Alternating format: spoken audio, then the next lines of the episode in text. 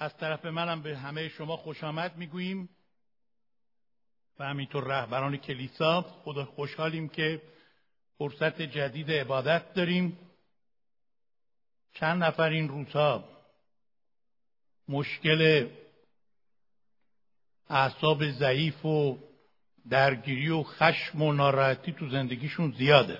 نمی‌خوام البته دست بلند کنید چون می‌دونم که اگه بلند نکنید اون موقع من تعجب می‌کنم برای اینکه نمی‌خوام کسی اینجا دروغ بگه.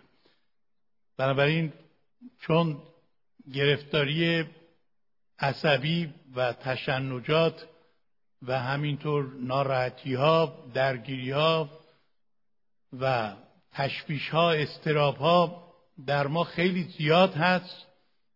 پس ما نیاز به یک موضوعی که ضد اونهاست که خیلی کلمه قشنگیه و خیلی هم بهش احتیاج داریم یعنی آرامش. آرامش که کلمه غریبیه برای بسیاری ولی در حقیقت وعده بزرگ خدا برای همه دوستدارانش که یکی از هدایای مهمه و از احتیاجات مهم ماست داشتن آرامش روحی قلبی واقعی پایدار و دائمی است. هیچ وقت این دعوت بزرگ عیسی مسیح کهنه نشده. همیشه به قوت خودش باقیه. و از اون دعوت که همیشه تازه است و نه فقط برای کسانی که تازه تشریف آوردن یا هنوز تسلیم مسیح نشدن بلکه برای همه ما تازه است. برای خود منم همیشه تازه است. انجیل متی باب 11 آیات 28 تا 30 چه دعوت با شکویه. بیایید نزد من ای تمام زحمت کشان و گرانباران و من شما را آرامی خواهم بخشید. یوغ مرا بر خود گیرید و از من تعلیم یابید زیرا که حلیم و افتاده دل می باشم و در نفوس خود آرامی خواهید یافت. زیرا یوغ من خفیف است و بار من سبک. هیچ کس تا حالا چنین دعوتی را به عمل نیاورده. انسان محتاج احکام جدید قوانین جدید مذهب جدید دلایل جدید برای اثبات وجود خدا یا نیازمند سرزنش و نصیحت و اجرای مراسم خشک و بیروح مذهبی ندارد. نیاز انسان به آرامش حقیقی روح است. شما ممکنه تحصیلات عالی داشته باشید کار خوب و پردرآمدی داشته باشید همسر مناسب و عالی را به دست بیارید اعتقادات مذهبی قوی داشته باشید.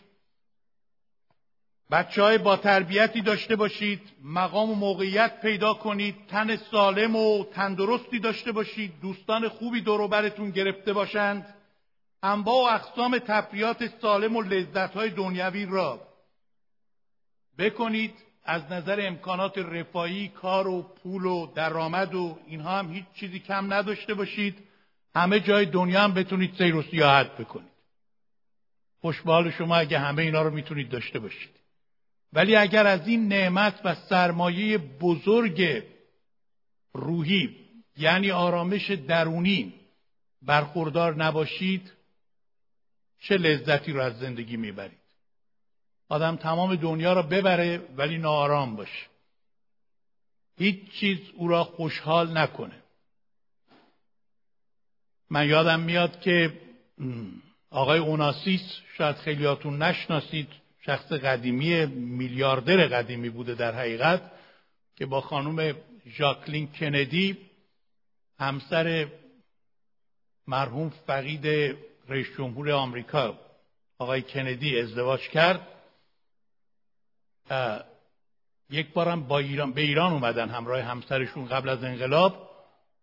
ایشون اینقدر ثروت داشت که خانم ژاکلین که به خاطر ثروتش با او ازدواج کرده بود چون خیلی هم اختلاف سنی داشتن چون مغازه های جواهر فروشی ایران که می‌رفت با سطل چیز جواهرات رو بر می داشت نه با دست.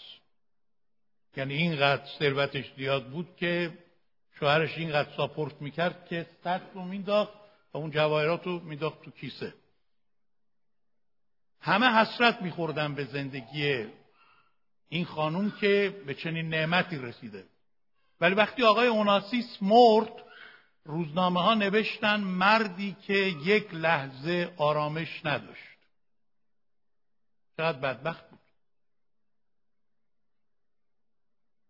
و خود خانم ژاکلین کندی هم که به خاطر پول با ایشون ازدواج کرده بود ایشون هم در بعد از مرگ شوهرش جرأت کرد این را اعلام کنه.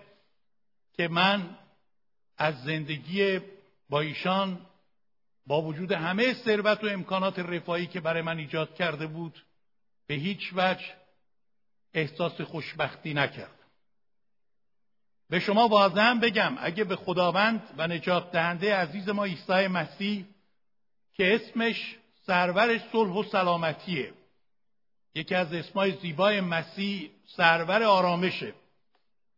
سرچشمه آرامشه به او وصل نشید مثل لامپی میمانید که سوخته باشد. یا برقش را از مرکز قطع کردن مثل لوله ای میمانید که آبش قطع شده. مثل پرنده ای میمونید که بالش را کنده باشند.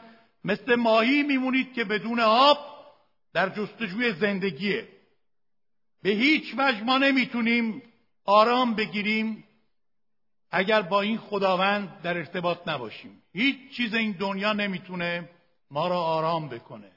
انسان مثل دریای پر تلاطم و پرخروشی است که گاه گاهی اونم موقتا آرام می‌گیره ولی هیچگاه آرامش واقعی و ثابت و دائمی نداره. و جهنم یعنی چی؟ جهنم یعنی زندگی که توش آرامش نیست. اونایی که می‌خوان بدن بگن جهنم چیه؟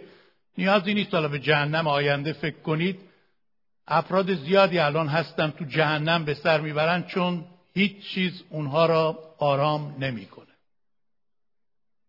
اما این دعوت مسیح درست دو هزار سال پیش گفته شده ولی هنوزم به قوت خودش به تازگی خودش باقی مانده. چه وعده بزرگی. من به شما آرامی خواهم بخشید. از آنچه که از انجیل ما می‌فهمیم آرامش مسیح لاقل پنج تا خاصیت داره.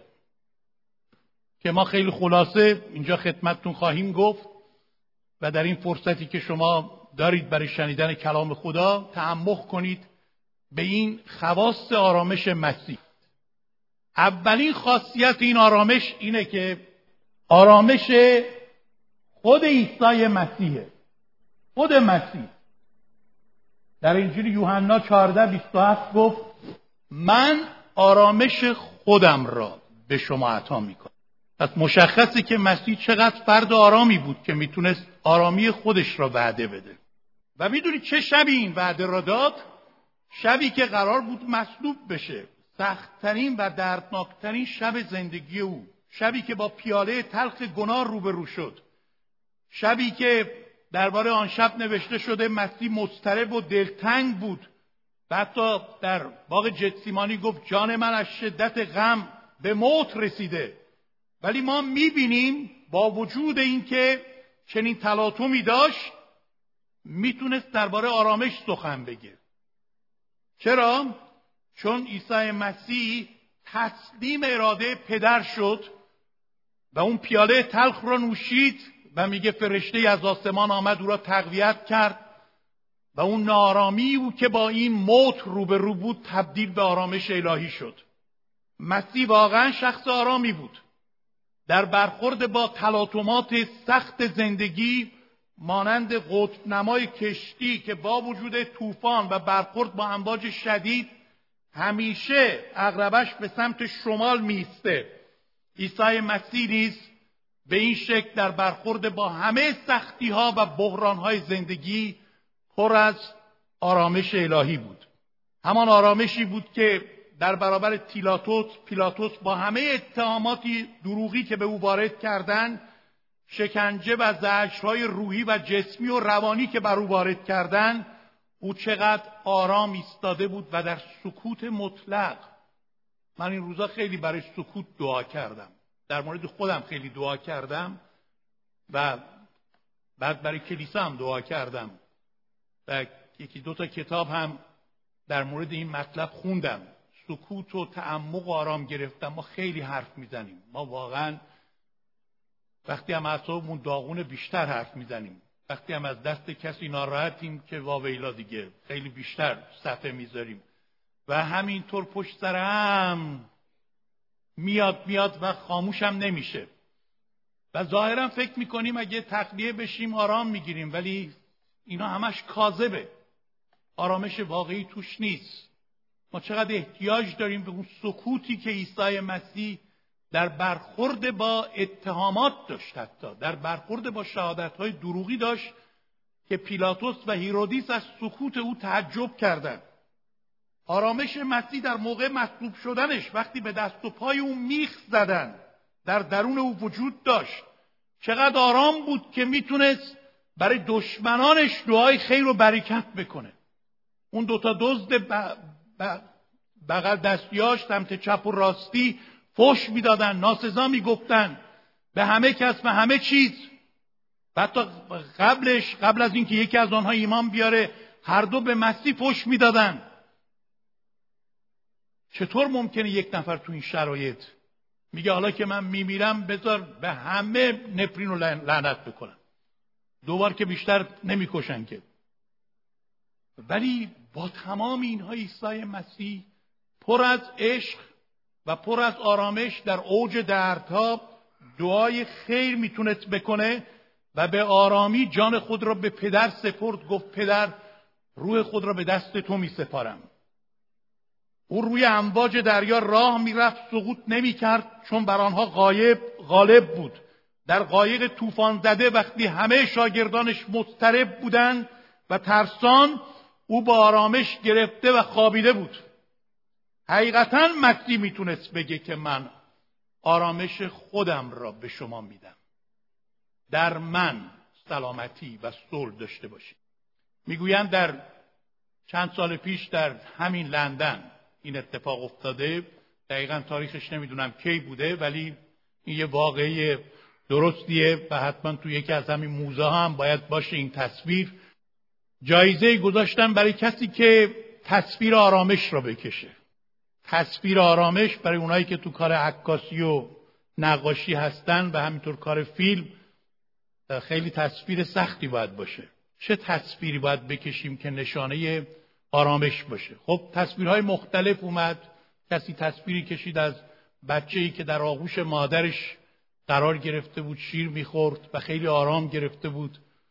یک نفر که خیلی عاطفی نگاه می‌کرد به مسئله و رومانتیک گونه عکس پسر و دختری را که در یه باغ زیبایی میگشتن و خیلی لطیف به همدیگه نگاه می‌کردن.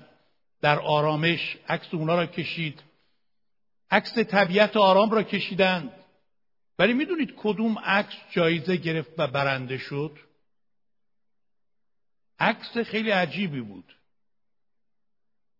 عکسی که نقاش کشیده بود صحنه جنگ را. دریای پرتلاتوم را. هواپیمای جنگی می‌رفتن که جایی را بمباران کنن. آسمان سیاه و ابری مثل غیر بود. و دریا پر از تلاتوم هیچ چیزی بوی آرامش را نمی‌داد. اما در وسط اون اقیانوس صخره قرار گرفته بود خیلی بلند که بر بالای صخره یک پرنده ای جوجه های خود را زیر پروبال خودش داشت و نغمه سرایی می‌کرد. در تمام این فشارها و تلاطمات و امواج و صحنه جنگ و طبیعت نارام این پرنده با بچه هاش روی صخره آرام گرفته بود و نغمه می سراییدند. این عکس برنده شد به خاطر اینکه عکاس یا نقاش خواسته بود که برسونه به دیگران. آرامش واقعی وقتیه که ما در تلاطمات و سختی ها باشیم. وقتی هیچ چیز موافق میل ما نباشه ولی ما بتونیم تو اون شرایط نیز بر مشکلات لبخند بزنیم و از روی پل همه دشواری ها به آرامی عبور کنیم. من آرامش خود را به شما میدم. خاصیت دوم این آرامش اینیه که آرامشی که مسی در همینجا تو یوحنا 14 27 بعده میده در ادامه آیه تو همین قسمت میگه آرامشیه که دنیا نمی‌تونه اونو به شما بده. بستگی به شرایط بیرونی و ظاهری دنیوی نداره. یعنی در حقیقت آرامش دنیوی یک آرامش کاذبیه که دوامی نداره. آرامشی که این جهان می‌خواد به ما بده اگرم به وجود بیاد موقتیت و فوری از بین میره.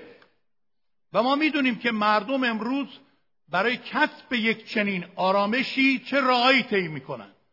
انواع و اقسام لذایز و تفریات دنیوی را آزمایش می‌کنن گردش میرن سیر و سیاحت می‌کنن به کار به پول به زندگی مرفه پناه می‌برن. کتب مختلف روانشناسی را برای به دست آوردن آرامش مطالعه می‌کنن به موسیقی به هنر به ورزش پناه می‌برند. تحصیلات عالیه را طی می‌کنند. به ایش و نوش و شب زندهداری می‌پردازند. به قمار و کلاب ها پناه می‌برند. من بعضی وقتا شده که برای دیدن یک برنامه فوتبال رفتم تو این پاپا که یه برنامه ببینم و خیلی برای من جالب بوده که اون عده‌ای که اونجا بودن و مشروبات میخوردن ما هم یه کوکا خوردیم و نگاه کردیم به اون فوتبال و بعد من به اینها تعمق می‌کنم مخصوصا قسمت بریک. البته خیلی کم برای من از این فرصت ها پیش میاد چون این یه تفریه برای من نگاه کردن یه بازی خوب فوتبال. و بعد نگاه می‌کنم به اینها و می‌بینم که حقیقتا ظاهرا میگن میخندن ولی در عمق وجودشون چقدر نارامیه. سعی می‌کنن با الکل و مشروبات فراموش کنند قصهاشونو مخصوصا بین اونها ایده پیر هستن که یه پاشون لب قبره. ولی هیچی اونها رو آرام نمی‌کنه. غیر از اون مشروبات و این قدم می‌خورن که به عالم دیگه ای وارد بشن چشمشون از حدقه در بیاد سرخ بشن تلو تلو بخورن. یکی باشه اونجا حفظشون کنه یه نفر از اونها همینطور طلاب بیافتاد رو بغل من معذرتم خواست. من بغلش کردم گذاشتم رو صندلی و چند کلمه با, با ایشون در مورد آرامش صحبت کردم دیدم نه الان نمی‌فهمه من چی میگم. تو حال خودشه. به یاد یکی از دوستان خودم افتادم که قبلا تو کلیسای قبلی دربارش گفتم منتها می‌دونم خیلی از شما که جدید هستید یا تازه تشریف بیارید نشنیدید. من یه دوستی داشتم از بچگی با او بزرگ شدم و با هم در کلاس های دبستانی هم با هم بودیم. وقتی من ایمان آوردم ایشون ایمان نیاورد کلی هم با من مشکل داشت از اینکه دوست بیوفا بودی با من دیگه شریک نمیشی تو کارهایی که قبلا با هم می‌کردیم. ایشون بزرگ شد ازدواج کرد چون توی محله زندگی می‌کرد که من اونجا بودم تو اون محله وقتی که از شهر ارومیه به تهران اومدیم. بنابراین من ایشونو گاهی که به ایران میومد می‌دیدم.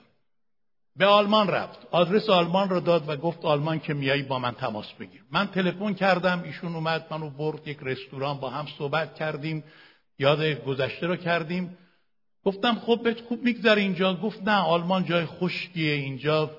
اصلا برای من جالب نیست. اینجا تبعیض قائل میشن و این تبعیض نژادی منو رنج میده و درست کشور پیشرفته ایه ولی من تصمیم گرفتم به استرالیا برم. شنیدم اونجا بهشت برین روی زمینه. خب به استرالیا رفت. بعد چون تلفن منو داشت تلفن کرد و من سال 99 به استرالیا رفتم. 1999 و ایشون اونجا دیدم. گفتم دوست عزیز چطوری؟ اینجا خوب میگذره بهت. گفت خیلی تنهام دوستام آشنایان فامیلام همه تو آمریکان همه راه به روم ختم میشه. لس آنجلس اصلا آرزو رویای من اونه. این همه پول خرج کردم اومدم استرالیا. تبلیغات زیادی در مورد اینجا شنیدم ولی من بسیار آدم تنها اینجا هر کس تو عالم خودشه. برم با دوستام اونجا خوش میگذره. رفت لس آنجلس. کلی هم زحمت بود هر وقتی مهاجرت رو می‌کرد. کلی ضرر مالی می‌کرد. من سال 2002 ایشونو تو لس آنجلس دیدم. بندم به علت شغل و کاری که دارم این کشورها رو مسافرت میرم اونجا ایشون رو دیدم. باز فهمید من اومدم گفتم چطوری اینجا رسیدی به آرزوات تمام دوستات فامیلات همه اینجا دیگه. بیش از یک میلیون نفر ایرانی تو کالیفرنیا هم بیشتر. مخصوصا لس آنجلس که دیگه مرکزشه. اون موقع معاون رئیس جمهور اون زمان کلینتون اسمش گور بود. ایشون هم ارمنی بود دوست من ارمنی بود و ما گور به ارمنی همون گور میگیم دیگه که به فارسی گور میگن. به ارمنی البته به اصطلاح آمیانش گور میگن. گفت من با این آقای گور باید برم توی گور که اونجا آرامش بگیرم. آقا جان اینجا هم دوستان فامیلام همه هر چی برای خودشه. هیچی منو شاد نمی‌کنه. من کجا دیگه برم بعد از آمریکا؟ و ایشون میگشت که این دنیا به او آرامش بده ولی پیدا نمیگه و خیلی عجیب بود که آنچه هم که من بهش می‌گفتم با وجود اینکه می‌فهمید ولی نمی‌خواست خودش رو تسلیم کنه. و بالاخره سال 2008 من شنیدم که این دوست من گرفتار مسائل روانی و روحی شده و کارش به تیمارستان کشیده. اینقدر مشروبات و قمار و چیزهای مختلف تو زندگیش اومد که بر اعصابش اینقدر فشار اومد که الان ایشون در یک بیمارستان روحی و روانی به سر می‌بره و خانوادهش رو از دست داد. همه جا رفت همه چیز کرد ولی هیچ رو آرام نکرد. مسیح میگه آرامشی که من به شما میدم دنیا نمی‌تونه اونو به شما بده. شما باور می‌کنید آمین. سومین خاصیت چیه؟ آرامش درونی است که بر قلبها و دلهای ما حاکم می‌باشه. چقدر زیباست در کولسیان 3.15 میگه آرامش مسیح بر دلهای شما مسلط باشد حکم فرما باشد در زبان اصلی این کلمه حکم فرما یا مسلط به معنای داور مسابقه است. یعنی بر شما بر قلب شما داوری کنه. این آرامش درونی که در قلب شما میاد اونجا شما می‌فهمید کارتون درسته یا نه. چون مثل داور سوت می‌زنه. هر وقت بازی می‌خواد متوقف بشه وقتیه که داور سوت زده. سوت که می‌زنه داور باید بازی رو قطع کنن چون اونجا حتما یه خطای اشتباهی صورت گرفته. پولس میگه این آرامش مسیح در قلب های شما قضاوت کنه داوری بکنه. وقتی ما آرامش قلبی خود رو از دست میدیم مثل اینه که داور الهی سوت رو در دستش گرفته و داره به صدا در میاره. و ما میگه اینجا اشتباهی صورت گرفته خطایی هست. رابطه ای قطع شده گناهی تو زندگیت وارد شده. بنابراین عزیزان ما چقدر نیاز داریم که درون ما آرام بگیره. اشعیا در باب 26 آیه 3 میگه دل ثابت را در آرامش کامل نگه خواهی داشت زیرا که بر تو توکل دارد. مسائل ظاهری و فرعی و زودگذر را فراموش کنیم. ما نیاز داریم که در درون آرام بگیریم. نیاز داریم در حضور خدا آرام بگیریم. نیاز داریم یک رابطه جدید با خدا برقرار کنیم و وارد یک مرحله بشیم که آرامش خدا بیاد درون ما را پر کنه. وگرنه اگر یک چیز درونی نباشه باور بکنید شما خودتون هم حتما امتحان کردید. نیازی نیست من این را باز کنم چون همه شما تجربه دارید. نه اون خوراکی که می‌خورید نه اون خوابی که میخوابید نه اون ماشینی که میشینید. نه بچههایی که دارید نه لذت های این زندگی. هیچ کدوم نمی‌تونه وقتی قلب انسان ناآرام او را راضی کنه. اوگوستین مقدس میگه خدایا تو ما را برای خودت آفریدی تا زمانی که ما در تو قرار نگیریم بیقرار خواهیم بود. و نه فقط اوگوستین مقدس میگه سوفیا لورن اون هنرپیشه معروف چند هفته پیش نقل قول کردیم از ایشون. ایشون میگه که در قلب خود چنان خلایی احساس می‌کنم که با هیچ چیز بیرونی این درون من و جای خالی من پر نمیشه. آنچه که می‌تونه ما را از درون اشباه کنه آرامش عیسی مسیحه. چهارمین خاصیت این آرامش اینه که آرامش فوق از عقل نامیده شده. ما فوق عقل. ببینید همه اینا رو کلام خدا میگه. یعنی چی؟ آرامش برتر یا فراتر از تمامی عقل که در فیلیپیان چهار هفت نام می‌بره این چه نوع آرامشیه و منظور از این آرامش فوق از عقل چیه؟ یعنی ما با کمک ذهن و عقل خودمان فقط قادر به دیدن اوضاع نگران کننده و غمانگیز زندگی می باشیم که میاد و میره. ولی زمانی که آرامش خدا را به دست میاریم آرامشیه که در اوج مشکلات سختی ها و بحران ها ما آرامشی داریم که منطقی نیست. نمی‌دونیم برای چی من خوشحالم. برای چی من آرامش دارم؟ ضمن اینکه خیلی چیزا خلاف مراد منه.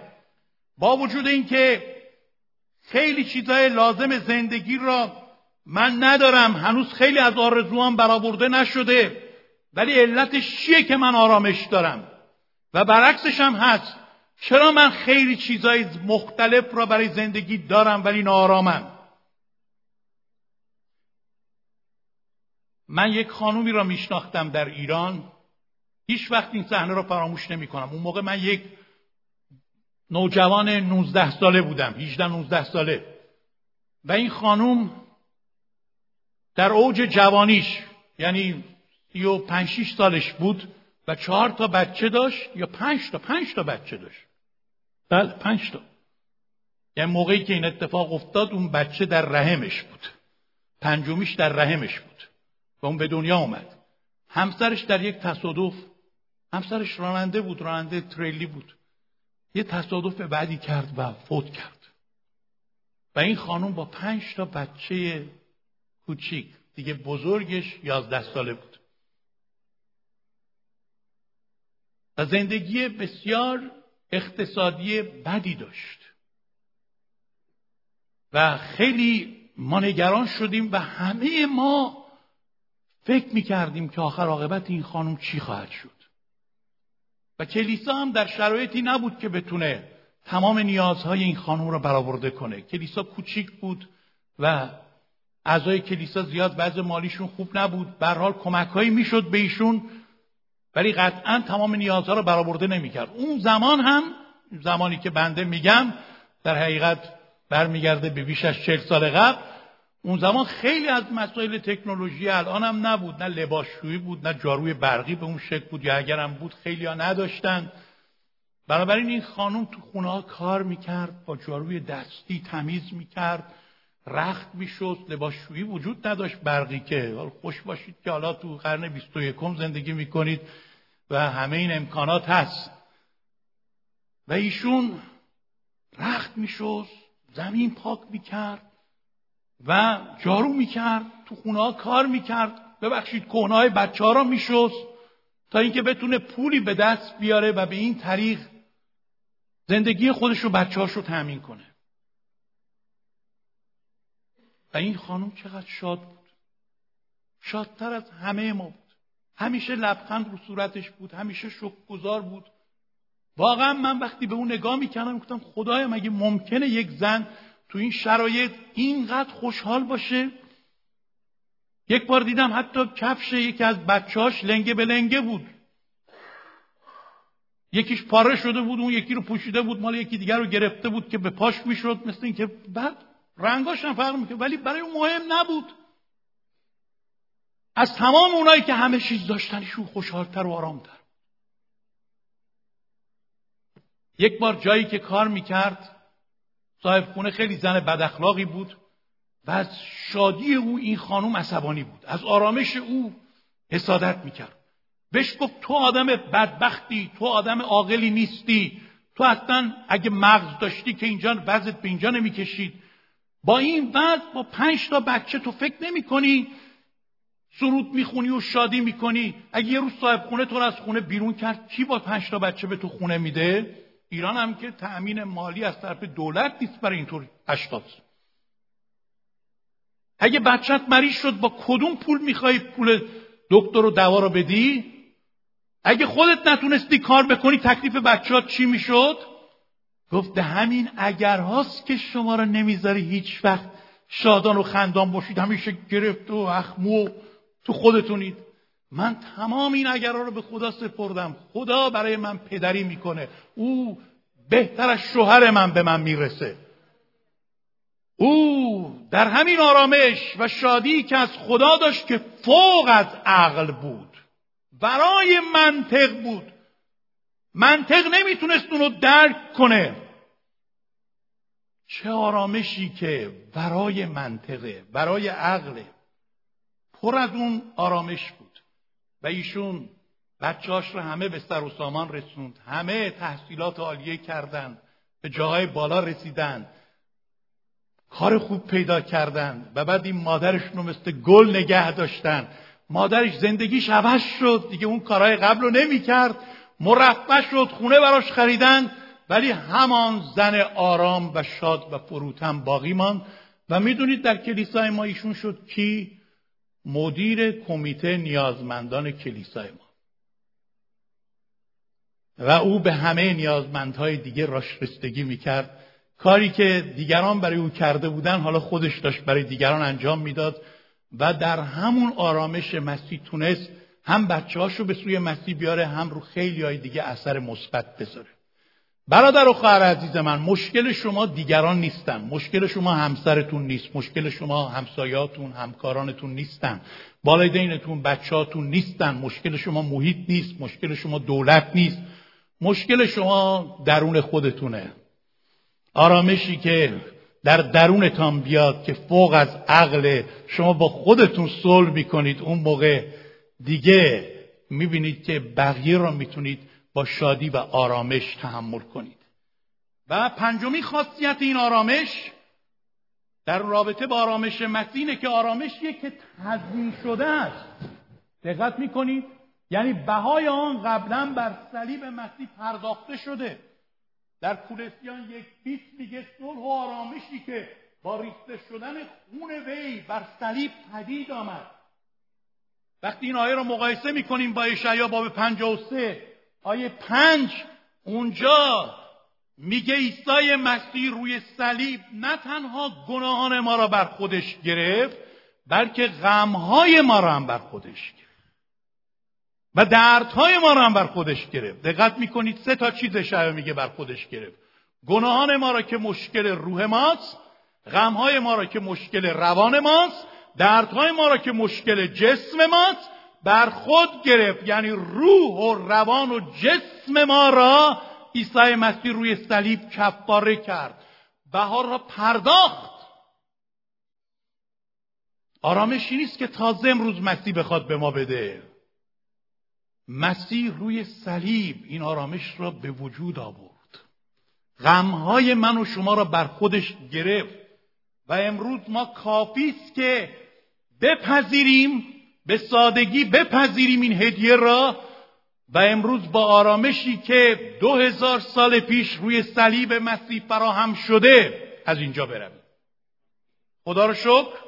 هللویا اما قبل از اینکه موعظه را تمام کنم می‌خوام خدمتتون بگم که برای اینکه عملا یک قدمی بردارید ما چه کار باید بکنیم که این آرامش را به دست بیاریم؟ راه دریافتش چیه؟ مسیح در اینجا چی میگه؟ در همین آیه‌ای که ابتدا خوندم. اولین چیزی که مسیح میگه برای کسب آرامش. اگه شما می‌خواهید به سادگی راههایی که عیسی مسیح جلوی پاتون می‌ذاره به دست بیارید یعنی اطاعت کنید و این آرامش رو کسب کنید اولیش اینه که مسیح میگه بیایید نزد من. بیایید نزد من یعنی نزد مسیح برید.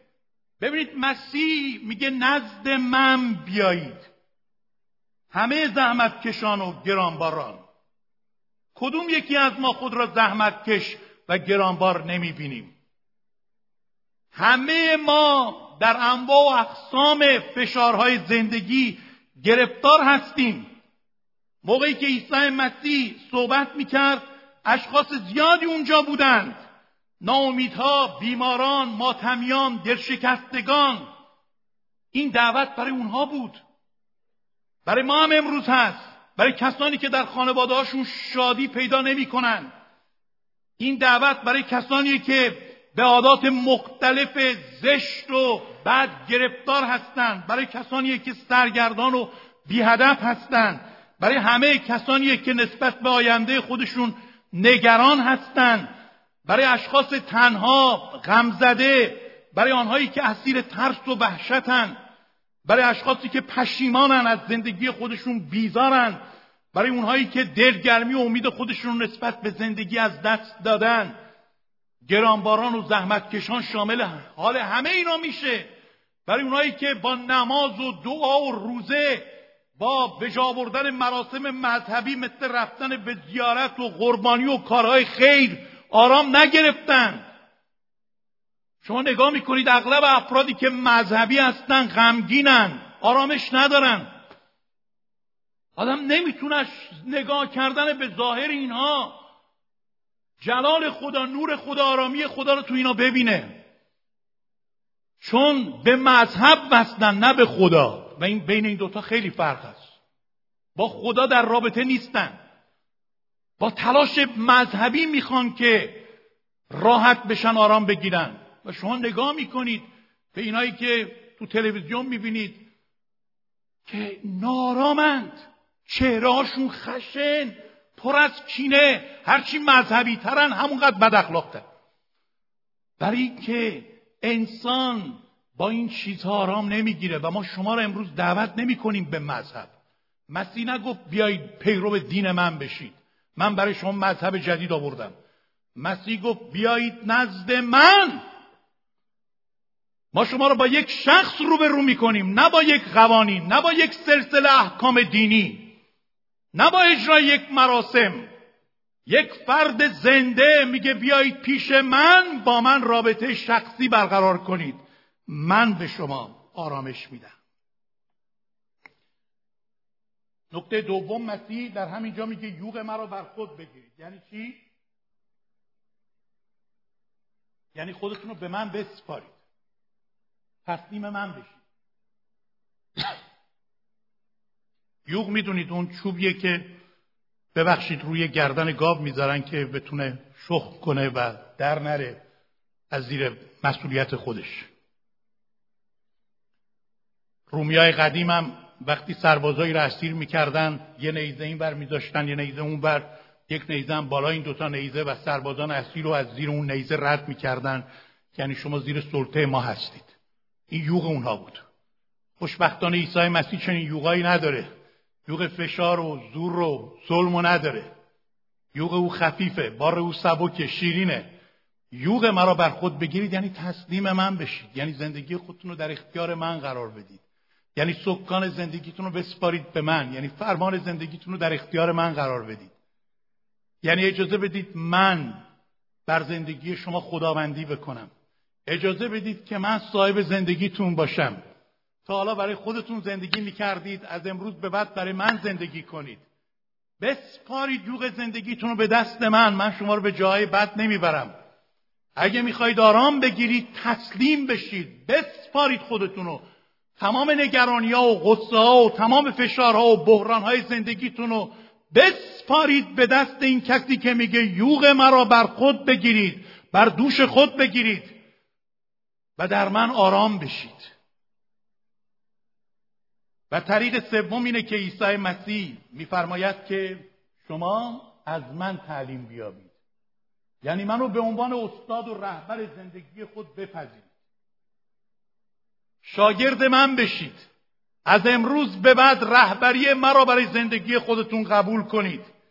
در اثر قدم های من گام بردارید. مرا به عنوان سرمشق الگوی خود بپذیرید.